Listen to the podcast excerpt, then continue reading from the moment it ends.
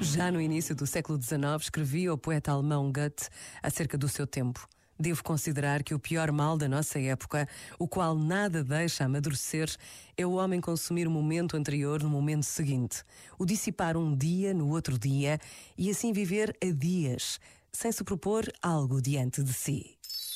Este momento está disponível em podcast no site e na app da RGF.